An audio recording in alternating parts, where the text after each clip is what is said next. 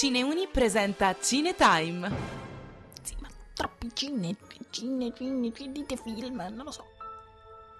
Tobey Maguire, Andrew Garfield e Tom Holland. La storia cinematografica di Spider-Man è lunga e anche un po' travagliata. Con l'arrivo dell'MCU, però, Spider-Man sembra aver trovato una sua dimensione stabile, più o meno. Spider-Man: No Way Home è l'ultimo titolo di casa Marvel, che torna al cinema con la famosa quarta fase dell'MCU insieme al nostro amichevole ragno di quartiere. Il film riprende da dove ci aveva lasciato Spider-Man Far From Home. Quentin Beck, alias Mysterio, ha svelato l'identità di Peter Parker, che insieme ai suoi amici deve ora affrontare un processo mediatico. Nonostante l'aiuto di un cameo molto apprezzato dal pubblico, per Peter e i suoi amici la vita non è più la stessa e nemmeno l'università dei sogni vuole avere più a che fare con loro. Peter cerca così aiuto da Dr. Strange, che gli propone un incantesimo capace di cancellare la memoria a tutti, facendo dimenticare la sua doppia identità.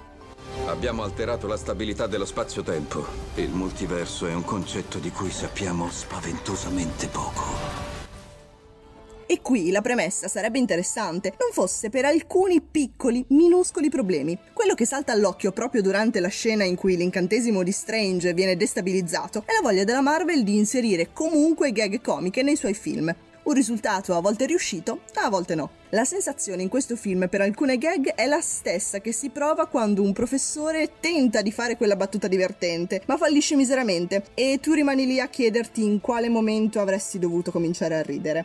Il lato positivo, almeno, è che la scena ci fa capire quanto il Peter Parker dell'MCU sia ancora un ragazzino, ben lontano dagli Spider-Man maturi di Maguire e Garfield, che pur avendo momenti comici non scadevano mai nel cringe o nell'insensato. E questa immaturità del Peter dell'MCU è anche ciò che ha sempre convinto meno del personaggio, legato al cordone ombelicale di Tony Stark dal minuto 1 della sua prima apparizione. Una presenza ingombrante che appiattiva il personaggio di Spider-Man a bimbo ragno. Ma finalmente No Way Home ribalta questa prospettiva e dentro la fine del film del bimbo ragno che non può stare senza i gadget di Stark rimane ben poco, anzi, per fortuna, proprio nulla.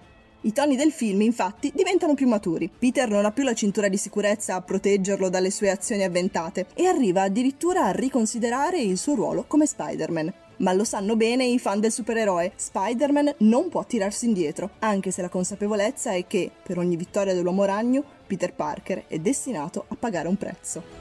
Ecco quindi che in un film in cui Spider-Man diventa veramente e soprattutto finalmente Spider-Man, non si poteva che avere villain di tutto rispetto. Come conseguenza dell'incantesimo di Strange, nell'universo del Peter di Tom Holland si riversano cattivi già conosciuti: Doc Ock, Green Goblin, quello di Dafoe tranquilli, l'Uomo Sabbia, il Dr. Connors, alias Lizard, ed Electro, a cui per fortuna hanno fatto il restyling. E qui si svela anche il reale fattore di successo di un film che parte con una base di personaggi ancora piuttosto deboli in realtà, a partire proprio da Spider-Man stesso, che viveva all'ombra di Stark. Il film si fa apprezzare perché punta proprio a quei fan nostalgici che ricercavano in questo Spider-Man quelli delle saghe precedenti. E su questo non delude, perché i villain nelle loro storie si amalgamano bene, a partire dai personaggi di Alfred Molina, Dr. Octopus, e Willem Dafoe, Green Goblin. Osborn? What happened to you? What happened to me? You're the walking corpse. What do you mean? You died, Norman, years ago. Ovviamente, questo non riesce a salvare del tutto un film che in diversi punti ha dialoghi dimenticabili e che di certo non è perfetto, ma strizza l'occhio ai nostalgici quel tanto che basta per farli esultare quando i loro personaggi preferiti tornano in scena, tra easter egg e reunion inaspettate. Peter, stai lottando per avere tutto quello che vuoi, mentre il mondo cerca di farti scegliere. Insomma, Spider-Man aveva bisogno di questi villain, aveva bisogno di emanciparsi e lo fa arrivando alla fine di un percorso che si presenta come un nuovo punto di partenza, da cui costruire un personaggio più maturo e consapevole di se stesso, dei suoi limiti, dei suoi poteri e delle sue responsabilità. Se i richiami ai precedenti Spider-Man siano o meno davvero all'altezza, questo dovrete dircelo anche voi, lasciando un commento sul profilo Instagram di Cineuni. Da Cineuni è tutto, io sono Amanda Luisa Guida e vi auguro una buona visione. Se non dovessimo risentirci, buon pomeriggio, buonasera e buonanotte!